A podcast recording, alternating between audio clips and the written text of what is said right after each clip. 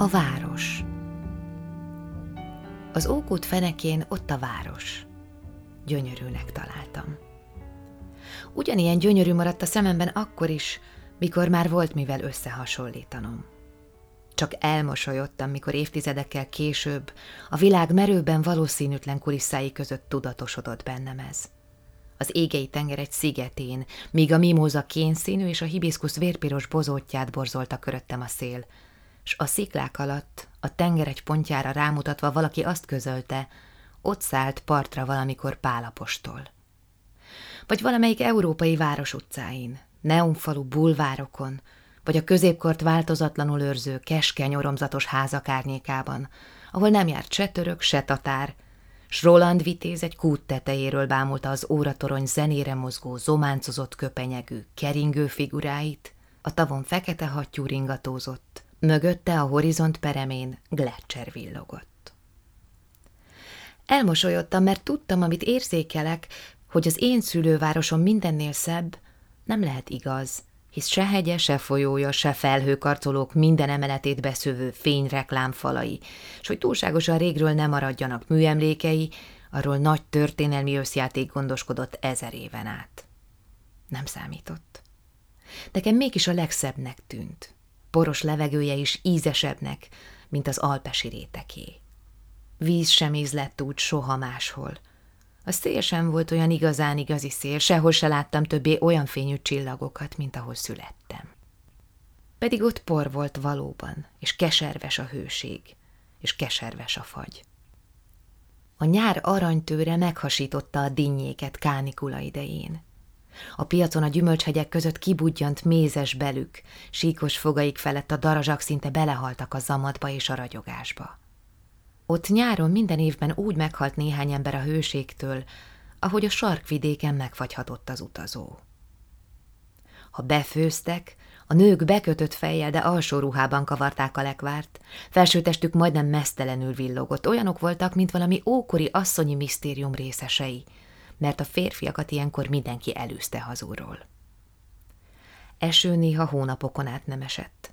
A virágok kisültek, s ha valaki a nagy erdőn járt, hallotta, hogy recsen a felnyúrgult, gyantás törzsön a fenyőpikkely, mintha a fa kiadná lelkét az elviselhetetlen hőségben. A felhőtlen ég pillantását nem állta a szem. A kutyák elnyúlt álkapocsal hevertek, akár utolsó óráikat élnék. A lovak agyoncsípett farának, nyakának ragacsos vörös csíkjain nyüzsögtek a legyek. Hangjuk vékony volt, mint a fátyol, híg zöld dünnyögés. A tél kettős arccal fehér lett a városra. Volt gyönyörű arca a télnek, kristályragyogású. Az ereszen olykor karvastagságú jégcsapok. Az utcákon magasra tornyozódott a hó, a gyalogjáró két oldalán hófalak közt ment, aki arra járt. Szabályos hófolyosóban. Ha a puszta felől fújt a szél, a hó száguldott, sikoltott, s a hófal vagy a sík hómező tarajos lett. A fasor meg olyan, mintha tátott szájú krokodilus volna, és két hófok sora közt gyalogolnának az arra sietők. Az utcák mentén sikankó húzódott. Nem csak én csúszkáltam rajta, a szüleim is. Senki más gyerek szüleit nem láttam soha a gyerekeikkel együtt csúszkálni. Anyám 33 éves volt, mikor születtem, apám csak nem 40 és senkinek nem volt olyan elegáns szánkója sem, mint nekem. Apám csinálta ládából, lécekből, maga faragta kutyafejű támlányát, s önmagát fogta be lónak, rohant velem a hóban. Az emlék évtizedek múltán is boldogító, vad, elemi örömmel keveredik, a csodálatos rohanáshoz hozzátartozik a hideg, a tél keménysége.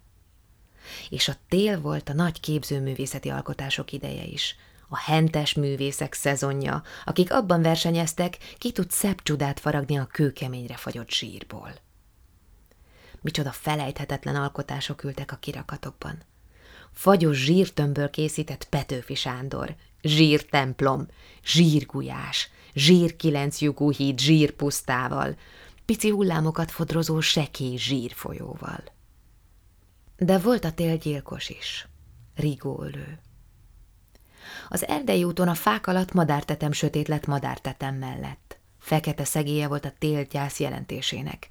mint azokénak, amelyeket a koporsós tett ki a kirakatába, ahol mindig olyan sokáig bámészkodtak a felnőttek, kikitörölve nyilvántartásukból egy-egy ismerőst.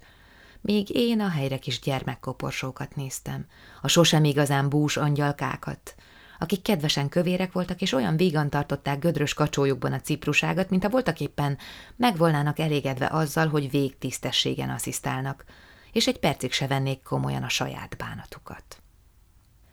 A város, s hitem szerint alig, hanem a világ szíve is, a nagy templom volt. A nagy templomot akkorának képzeltem, hogy méreteit nem tudtam reális mértékegységek szerint meghatározni. Mikor gulát láttam képen, s mellette a dimenzió érzékeltetésére embert, a nagy templomot gondoltam gúla nagyságúnak. Sárga homlok a háromszögbe futott össze, tornyainak szeme szája volt, épp úgy néztek a tornyai, mint az emberarcok. Soha nem láttam később sem ennyire lélegzően eleven épületet. A toronyban harangok laktak. Ha megszólaltak, apám anyám megállt, a kongás nyomába bámult, megnevezte, melyik harang szólt. Hogy mit néztek ilyenkor, mire figyeltek, nem tudtam rájönni egészen odáig, amíg el nem vesztettem őket. S magamat nem kaptam rajta, hogy ugyanazzal a mozdulattal emelem a fejemet, és bámulok a harangszó nyomába, mint egykor ők. A nagy templom magát az eget tartotta csillagain. Anyám, aki a kismester, azaz Betlen utcában nőtt fel, s a fűvészkertbe ment férjhez, mindig köszönt is neki. Kezit csókolom nagy templom, mondta anyám, ha elmentünk az épület mellett. Ezen sose csodálkoztam, mert bár erről nem esett szó, valahogy tüstént megéreztem a nagy templom összefoglaló, szimbolikus jelentőségét, hogy az épület önmagán kívül egyben mindazokat is jelenti, akiket anyám valamikor szeretett gyermekkora, ifjúsága tanúit, akikkel együtt egykor az árnyékában járt. A nagy templomnak körbefutó párkánya is volt a lépcsők tetején.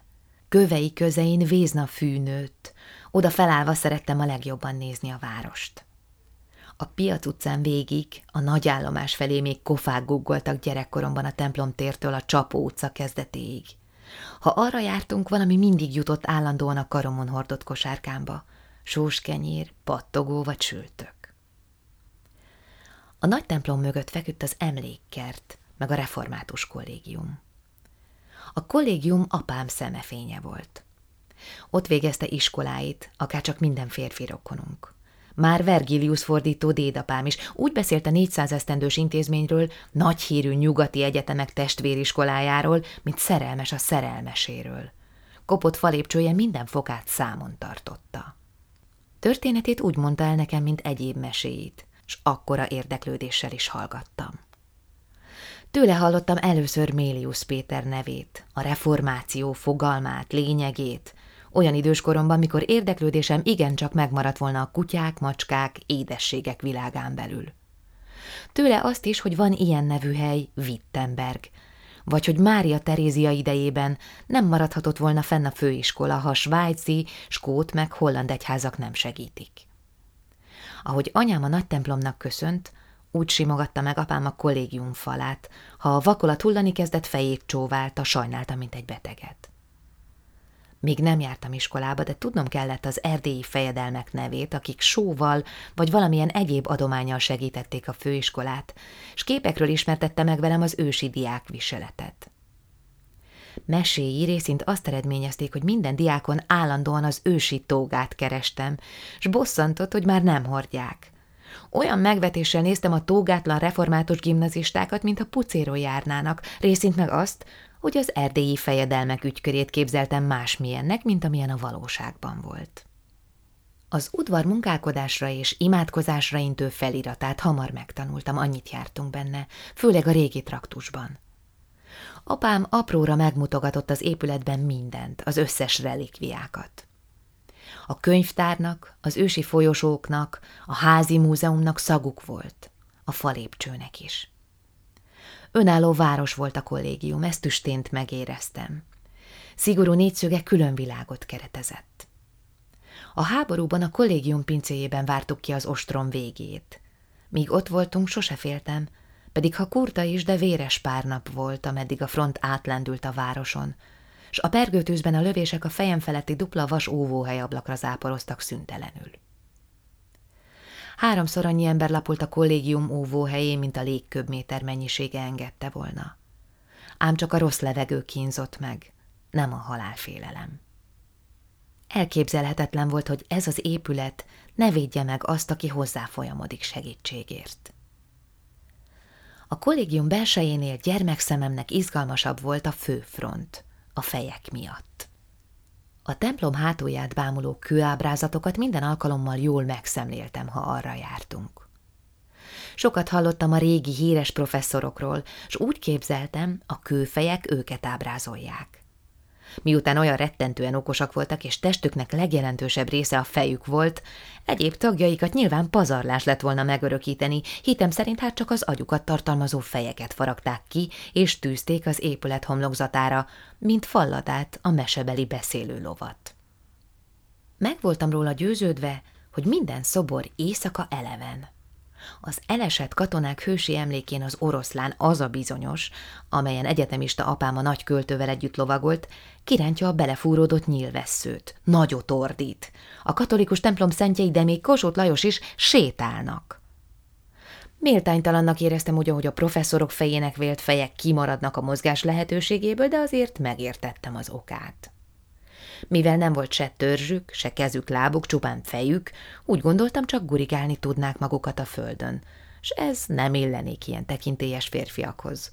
Amellett nem láttam tisztán, ha egyszer le is kerülnek a gyalogjáróra, hogy jutnak majd vissza a falra.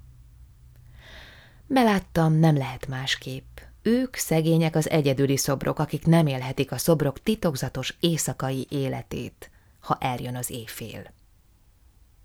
Az emlékkertben gyakran megpihentünk. A buzogányos bocskai fejedelem, a gályarabok oszlopa és egy titokzatos korsós emlékmű közötti területen bolyongtam, egyik különösségtől a másikig.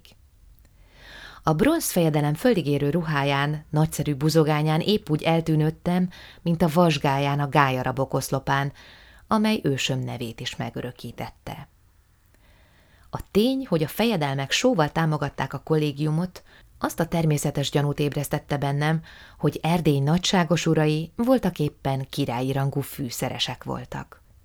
Fűszeresek, mint barátaim, akiket reggelenként meglátogatok. Hogy a kereskedők nagyon gazdagok is lehetnek, azt tudtam.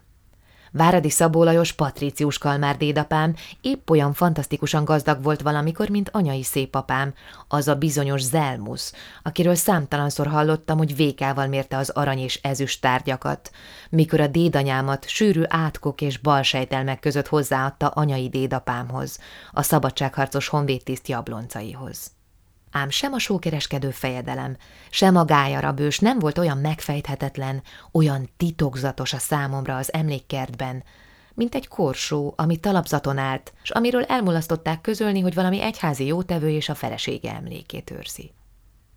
Azt hittem, a korsót tisztelték meg, a korsót magát, és nem tudtam rájönni miért. Nem is volt valami szép korsó, mégis szobra volt, mint Kossuth Lajosnak. Ha a kollégium mellett egyenesen a sinek mentén haladtunk tovább, az erdő felé közeledtünk.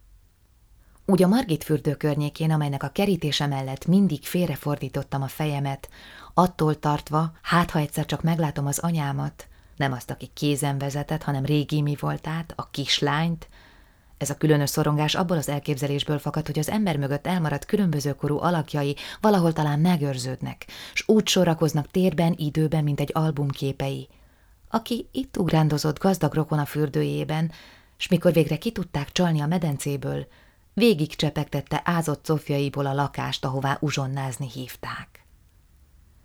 Már az erdő adott hírt magáról. A Péterfia utca vége felé egyszer csak, még a legnagyobb nyár idején is hirtelen hűvösebb lett. Feltámadtak a másfajta, a városiaknál keserűbb és könnyebb illatok. A tölgy, a fenyő, a büklehelete mintha valami hatalmas zöld hang kiáltott volna a házak közé. Itt vagyok a város szélén, ide szorultam, de azért meg vagyok. Valahol a Simonyi út, meg a pallak között, meg azon is túl, meg körös körül, itt lengetem a gajaimat. Éjjel beszélek is. Hallotok engem? Ez az erdő is erdőbb erdő maradt mindörökre másoknál. a Kaukázus vagy Svájc rengetegeinél is meggyőzőbb. Talán éppen azért, mert homokon nőtt, s olyan kitartást és földhöz való hűséget példázott, olyan a sanyarúbb talajviszonyok ellenére is robusztus erőt, amit máshol nem érzékeltem. A város közepe a Kossuth utca volt, apai dédapám gyermekeinek fő hadiszállása. S persze a piac utca boltjaival és azokkal a méltóságteljes házakkal, amelyek közül szintén olyan sokban lakott rokon, vagy olyan sokról mondták, hogy valamikor valamelyik családtagunk élt benne. Hamar megtanultam, melyik házhoz van közünk. Úrnapján honnan nézzük majd a körmenetet, amelyet mindig egy kis riadalommal szemléltem anyám rokonsága közé vegyülve, mert a körmenetnek oltárt emeltek a kapuajban, amely köré girlandokat fontak. S aggódtam, nekem a kálvinistának való-e asszisztálnom ebben. Tudtam, melyik házban él Zelmus szép apám, aki szobáit 1849-ben a debreceni csata előtt először Paskievics herceg, később Rüdiger gróf számára foglalták le. S hol állt az a fal, amelyen Petőfi kardja függött, a kard, amelyet ősömmel cserélt emlékül. Hol ültek óriási gyarmatáró és csemegeboltjukban anyám dédszülei, s hol Zelmusz ősöm apja, ükapám, Kazinci Ferenc postájának, külföldről vagy Pestbudáról rendelt könyveinek továbbítója. Itt állt a városháza is, a nagy templom és a kollégium után a harmadik legjelentősebb épület, amelyet azért kedveltem, mert ide gyakran felvittek. Nem csak azért, hogy ott dolgozó apámat láthassam, hanem hogy megmutassák nekem a bárányt. A bárány a város címert ábrázoló nagy festményen, a bejárattól jobbra nyíló lépcsőház falán volt látható. Míg pici voltam, magasra emeltek, hogy megcirógathassam. Az állatról, mely patájában sávos lobogót tartott egy pálmafa mellett, senki sem közölte, hogy az voltak éppen Krisztus. Hát nekem csak bárányka volt, méghozzá elég nyomorúságos körülmények között élő, mert hát miféle élet az egy báránynak, hogy lobogón fogjon, ahelyett, hogy legelne. Később, már íróként magam is meglepődtem, milyen gyakran visszatér szimbólumaim közt a báránykép, mint összefoglalója mindannak, ami mögöttem maradt, szülővárosom emlékeinek, magának a gyermekségnek. A városházára gyönyörűség volt bemennem, csak a bejáratnál kellett vigyázni. Ha a hajduk denevért fogtak, felfeszítették. Írtózatos volt látnom a falra szögezett nyomorult állatot, akinek árva életéért, értelmetlen, babonás holtik kínzásáért apámon kívül nem emelt szót senki, s akinek torz arca örökre úgy rögzült meg bennem, mint a kimondhatatlan néma gyötrelem lárvája. Ördög pofája van, magyarázta a hajdú körmestere. Akinek ördög pofája van, maga is ördög. Egy pár éves gyereknek csak reakciói vannak, nincsenek még érvei. A denevérért majd megszakadt a szívem, és a hajdúőrmester tétele tüstént kicsikoromban is gyanús volt. Nem meggyőző. Ma már tudnék vitatkozni az állat érdekében. Akkor nem tudtam, csak megsirattam. De problémájának szimbolikus jelentősége később elég gyorsan eligazított más, a denevér felfeszítésének szükségességéhez hasonló indokok alapján halára szántak, vagy halára szánandók helyzetének mérlegelésében. A városházán csak percekre láthattam apámat. A hajduk őrszobájában vártam meg, míg hazamentünk mind a ketten. Télen valósággal eltűntem a párolgó bundák védelmében, a dohányszagú, sűrű melegben, a bámulatosra pödrött bajuszok, széles, barna arcú, mosolygó szemű és csúnya beszédű férfiak között. Minden alkalommal megetettek. S bár otthon rosszul és keveset ettem, a hajduk kezéből minden íz lett. Szalonna darabkákat dugdostak a számba hegyről, nyáron meg óriási hasábokból rakott faerődben bújócskáztak velem, harsányan nevetve, hogy iparkodik pár éves lábam utánuk. Felhaigáltak a levegőbe, meg egymásnak dobáltak. A sok arc és sok különféle hajdú, ami otthoni Jánosunk is később egyetlen egyé formálódott az emlékezetemben, egy durva beszédű, csebb gyereket pesztráló, öreg férfi madonna lett belőle, epikai alapélményeim egyike. Sokat kellett levegőn mennem, sokat sétáltattak. A helyek, ahol megfordultunk, nem voltak mindig szokványosak.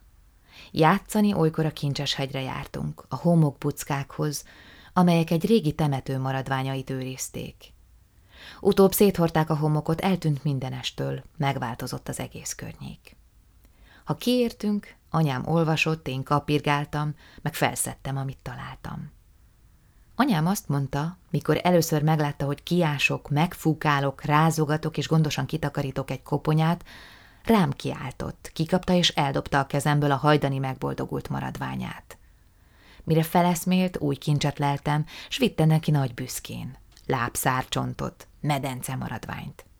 Akkor megpróbálta magyarázni, nem szabad semmiféle csontot felszednem. Nem engedelmeskedtem, mert nem éreztem meggyőzőnek a magyarázatát. Nem hittem el, hogy amit a kezemben tartok ember volt valamikor, hogy az én húsom is valami hasonló vázon áll. Végül is abba kellett hagyni a kincseshegyi sétákat. Mentünk máshová. A temetőbe gyakran kivittek. Ez jó volt mozgásnak, levegőzésnek, és amellett hasznos is, mert egybe lehetett kapcsolni a gyomlálással, öntözéssel. A Szabó nagyszülőkről kevesebb szó esett, mint anyám halottairól. A szabók nem kaptak több, nagyobb részt az életünkből, mint hitem szerint megillette őket. Ám anyai dédanyámat annyit emlegette anyám, és olyan rajongással, hogy ez mindig felbosszantott, mert indokolatlannak találtam. Nem tudtam szelektálni az emlékek között. Sem az emlékezés folyamatának áttétessége nem jutott el tudatomig. Felnőtt anyám utólagos reakciói inkább megdöbbentettek, mint sem nagyobb szelítségre vagy megértésre sarkaltak volna. Mert a rajongás mellett azt is épp eleget hallottam, hogy az annyit emlegetett és imádott dédanya sosem adott anyámnak rendes vacsorát, és egy iskolai szereplés után kislánykorában arra kényszerítette, hogy elhordja az iskolában a jelmezét – s vadászruhában menjen a tanításra, ami miatt az árdista lányok nem is köszöntötték másképpen, csak így pif-puf, te vadász! Átvettem anyám hajdani sérelmeit. Nem tudtam még, hogy az epizódok milyen keveset számítanak majd a kontinuitásban, hogy a halottról a részletek, olykor valóban nem kellemes részletek mellett, milyen viszontlátásra szomjazó örök nosztalgiát ébresztő benyomás is maradhat. S hogy az emlékezet milyen bölcs szobrász, ha valaki utolsó, immár egyedül hiteles figuráját faragja. Dédanyámat sokáig ki nem állhattam, bár a katolikus temetőt, ahol látogattuk, nagyra becsültem a csigák és gyíkok meg a titokzatos formájú szobrok miatt. Ám mikor világítani mentünk, s a szélben újra meg újra elaludt a sírján a gyertya, a szélnek drukkoltam, nem a gyertyának. Borzasztó vagy ezzel a kajánképeddel, mondta anyám. Soha életemben nem láttam ilyen kislányt. Hát miért nem szereted a dédanyádat, aki felnevelt engem? Ha ő nincs, akkor most nincs anyád se. Megfogott a nyakamnál fogva, pedig már nem volt fiatal. Kiemelt abból a környezetből, ahol picikoromban éltem. Mindent neki köszönhetek, ami vagyok, ami lettem. Hogy lehet azt kívánni, hogy ne sikerüljön világítanom neki? Elképet volt, szomorú akkor valamit mégiscsak megsejtettem abból a kapcsolatból, ami a dédanyámhoz fűzte, és haragudtam magamra, hogy olyan vagyok, amilyen. Sose tagadtam meg magam, se más előtt, ha vétettem, akkor abban a percben úgy éreztem, valóban nem vagyok büntetlen. Néztem a keresztet, régi kereszt volt. Dédanyám neve már régen rajta állt a családtagok közös nagy márvány sírkövén, ám a keresztet nem távolítatta el anyám, úgy képzelte, talán érinti valahol oda lenne neki, hogy kedves koporsót. Adjuk a helyén, hiszen ezt tűzték le a temetésen. A halottak mind éltek a szememben, ezért nem tudtam komolyan venni a kincseshegyi csontokat, csak másképpen, és máshol, mint mi. Föld alatt. És a gyertya, amit gyújtottunk nekik, csak megerősítette azt az elképzelésemet, hogy adható nekik valami. Nem igen voltak kincseim, Tulajdonaim között legtöbbre akkor éppen egy nefelejtses részgyűrűt tartottam, amit szerencsecsomagban leltem. A részkarikán négy kis világoskék gyöngyszem szabályos virágocskát képezett. Lehúztam. Gonosz irigy gondolataim voltak, érveltem magamban. Hogy kibékítsem, nekiadom dédanyámnak a gyűrűt. Beleszorítottam a karikát a kereszt egy repedésébe. Anyám látta, de nem szólt. Anyám sose regisztrálta, ha valami szelidebb megértés lett úr rá indulataimon. Tudta, ha megdicsér, dacból vagy buta szégyenkezésből visszacsinálok mindent. Ez volt az egyetlen olyan alkalom, amikor ellágyultan gondoltam sosem látott fösvény dédanyámra, és mikor a következő héten már nem találtam a gyűrűmet a kereszt repedésében, úgy éreztem, nagyon is helyesen jártam el, mikor ennek a fukari halottnak, aki olyan rosszul táplálta az anyámat és hagyta, hogy hozzámenjen ahhoz, akit voltak éppen nem is szeretett, neki ajándékoztam a gyűrűmet. Ugye, hogy feljött az ékszerért most is, most aztán ő viseli odalen. Az ilyen aki a használhatatlan esernyőkből kifejtette a vázat, és azt is eladta, és azt mondta annak a majdnem vészesen vérszegény szúnyoglábú fruskának, aki az anyám volt, miközben ő csokoládét uzsonnázott, hogy ott a kenyér, sózza meg, paprikázza meg, jó az vacsorára, bizony nem hagyott ebek harmincadjára egy ilyen szép, finom, ne felejtses gyűrűt.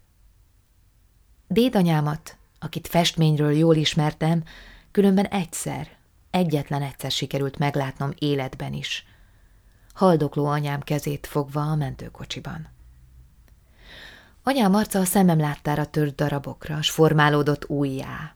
Orra megnyúlt, ajka vonala más lett, mintha valami iszonyú varázslat érzékeltetni akarta volna, hogy már is a holtakhoz tartozik. Elvesztette régi külsejét. Nem ő, a dédanyám feküdt előttem anyám ingében, pongyolájában, pokrócba bugyolálva, némán, félig csukott ismeretlen szemmel. Az Ókút fenekén még olyan a Szent Anna utca, amilyennek én ismertem akkor. A fák felnyúlnak az égig, törzsük vastag, négy sor falkot rajta dupla fasort. Az utca házunkkal szemközti oldalán templom áll. Májusban, mikor az ájtatosságok szűzmáriát köszöntik, kedves csillagkoszorú villog a Szent Asszony hajában. Hányszor megcsodáltam, ha anyám bevitt ezt a templomot. Olyan piros volt a szobrok ruháinak pirosa, olyan kék a palástok kékje, és olyan arany az arany, ami a glóriákon izzott. Csak álltak a szobrok fülkékben, talapzatokon. Jó szag volt köröttük. Én meg töprengtem rajta, hogy érezhetik magukat ebben a kálvinista városban olyan emberek között, akik templomában nincs csak messzelt fal, és akiknek az énekeik is másképpen szállnak az égbe, nem olyan fürtösen, olyan füstként kacskaringozva, mint az övéik, hanem vastagon, lassan, mindig egy kicsit dühösen, mintha azt hinnék a hívek, messzi az ég, jó lesz kiereszteni a hangjukat, különben nem hallik fel odáig, amit mondani akarnak. A Szent Anna utca különben is csodálatos utca volt. Egyik szára a korzóba torkolt, a másik meg a nagy híd felé mutatott. Mindkét végét patika zárta le. A görög templom felé eső részen egy különösen izgalmas gyógyszertár az Aba bácsi patikája. Róla, a neve miatt, azt hittem, voltak éppen babának hívják, csak szégyelli, és nyilván nő is, de nem lehet tudni miért férfinak és patikusnak álcázza magát. Errefelé jött minden húsvétkor a körmenet, cakkos templomi zászlókkal, fehér ruhás szüzekkel, katonazenekarral, és itt majdnem a házunk előtt adtak a katonák feltámadáskor díszlövést, amitől féltem, és mindig előre befogtam a fülemet, hogy ne halljam, közben pedig állandóan szemrehányást tettem magamnak, hogy kimaradok egy ilyen fontos pillanatból, mint a feltámadás. A díszlövés miatt örökre összefort tudatomban az égnek szárnyaló Krisztus alakja, meg a mindenkori helyőrség. Gyerekkoromban meg voltam győződve róla, valami összefüggésnek kell lennie a megváltó és a hadsereg között, hiszen a Golgotán is voltak katonák. Arra felé, ahol az utca végződött, feküdt valahol a rejtelmek háza is.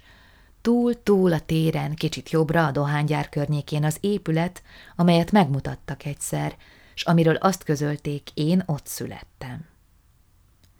Felfoghatatlan adat volt. Olyan határig, hogy nem is óhajtottam róla kérdezősködni.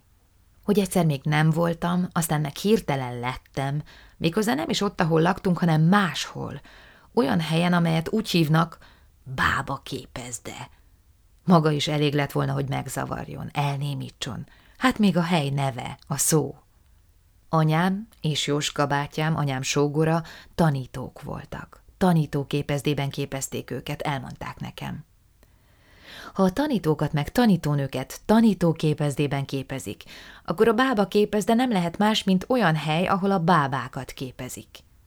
Bába számomra csak egy volt, a vasorú.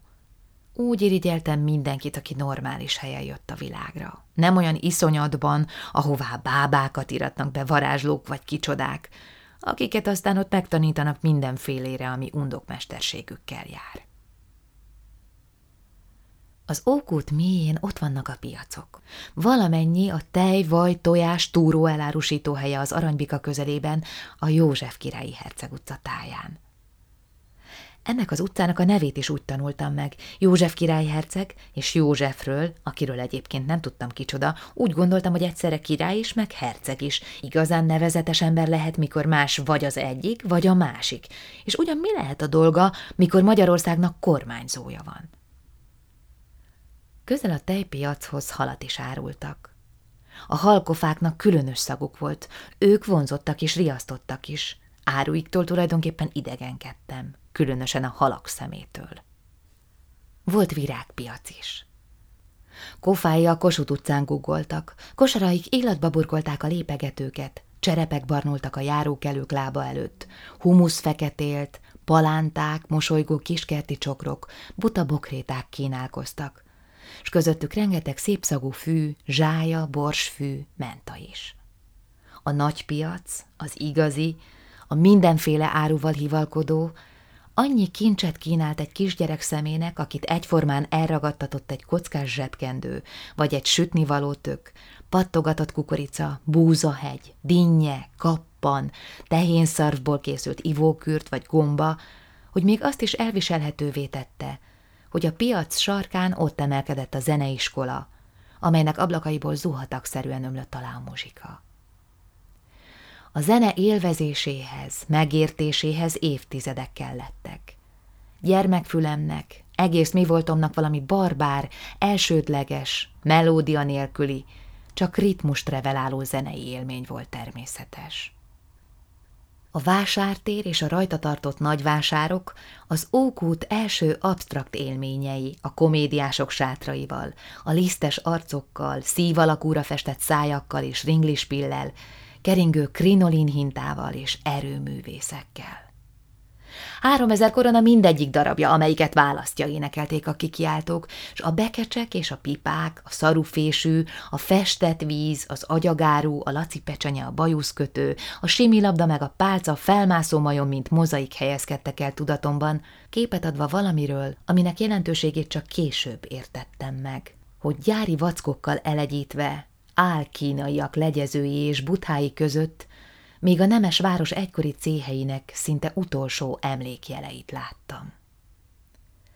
A vásár speciális illata, forró zsír, vattacukor meg verejték, egyszerre rögzült bennem csodaformájú mézes kalácsfigurákkal, sallangos lószerszámokkal, csepp, nemes formájú hordókkal, remekbe készült gyerekcsizmával.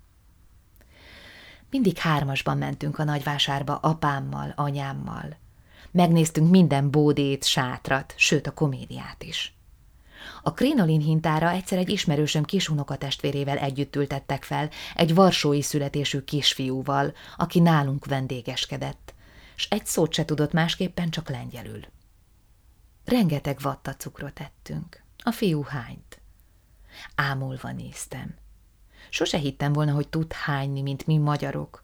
Majdnem hihetetlen volt, hogy idegen is képes ilyesmire. Nagyvásárban mindig rengeteg időt tölthettem, mint a szüleim tudták volna, hogy egyszer valamikor mind szükségem lesz ezekre az elemekre, amelyeket itt látok először, karbidlámpa fényére alacsony bódésor előtt, rúdon fityegő ködmönökre, a vásár esti hangulatára. Egyszer, ki tudja mikor, egy könyvlapján talán ott fog állni valaki, akinek figuráját az én fantáziám teremti majd a ködmönök között, és nézni fog egy női alak után, aki besóran a bordélyház kapuján. Az ókút legfenekén szülővárosom különös kapu mögötti zajai is élnek. Állatcsahol vagy bőg, ember sír vagy nevet, öblösen, vagy csak beszél, szebben, mint bármi föld bármely dialektusa, különös, zárt magánhangzóival, diftonguszaival.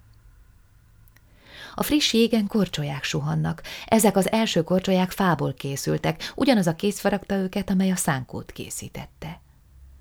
Küszködik a fakorcsolya, karistolja a jeget, Nyí a padlásajtó, nyitva maradt, a széllel van valami elintézni valója, s a házigazdáik folyosóján idegen nyelven beszélnek. Ám a legfontosabb hang az emlékek között mindig a takarodó. A kaszárnyából jön, valahonnan Abba bácsi patikája mögül. Szál, szál nyáron, télen, minden évszakban, nyitott és csukott ablakon egyaránt hallani a hangját. S mindig azt jelenti, kilenc óra van, este kilenc. Milyen fontos személy a katona, gondoltam sokszor esténként, míg hallgattam a hangot, s ott az ágyam szélén már meséléshez készültek a szüleim. Ha akarják, a puskalövésükre feltámad Jézus. Ők adják a díszkíséretet a botosnak is, aki a muzsikát csinálja a botjával, s lám ők fejezik be a napot akár a naplemente. A húszas évek elejének városa csendes, az utcákat gázlámpák világítják, az ókút visszhangos fenekén a takarodó máig visszazeng. Szomorú ez a hang, de sosincs egyedül. Dallama felveri a szelet, s a szél sem marad egymaga, amíg átrohan a városon, vonatfüttyöt sodor. Olyan csendes a város, hogy az ágyból hallani, ha a pályaudvaron elindul egy szerelvény. Nem tudom, hova megy a vonat, nem tudom, mi a messziség, valószínűtlen, értelmetlen minden út, ami elvezet a városból, ha akárhová is, ha magába az égbe. Sír a takarodó, vékonyan, mint egy szálcérna. A hang pici szálán lóg a lét az ismeretlen és megismerni nem is vágyott világ felett. Aztán elhallgat. Elmetszik a napot a varázslatos és hatalmas katonák. Este van. Jön az álom. Semmivel sem reálisabb vagy irreálisabb, mint az ébrenlét.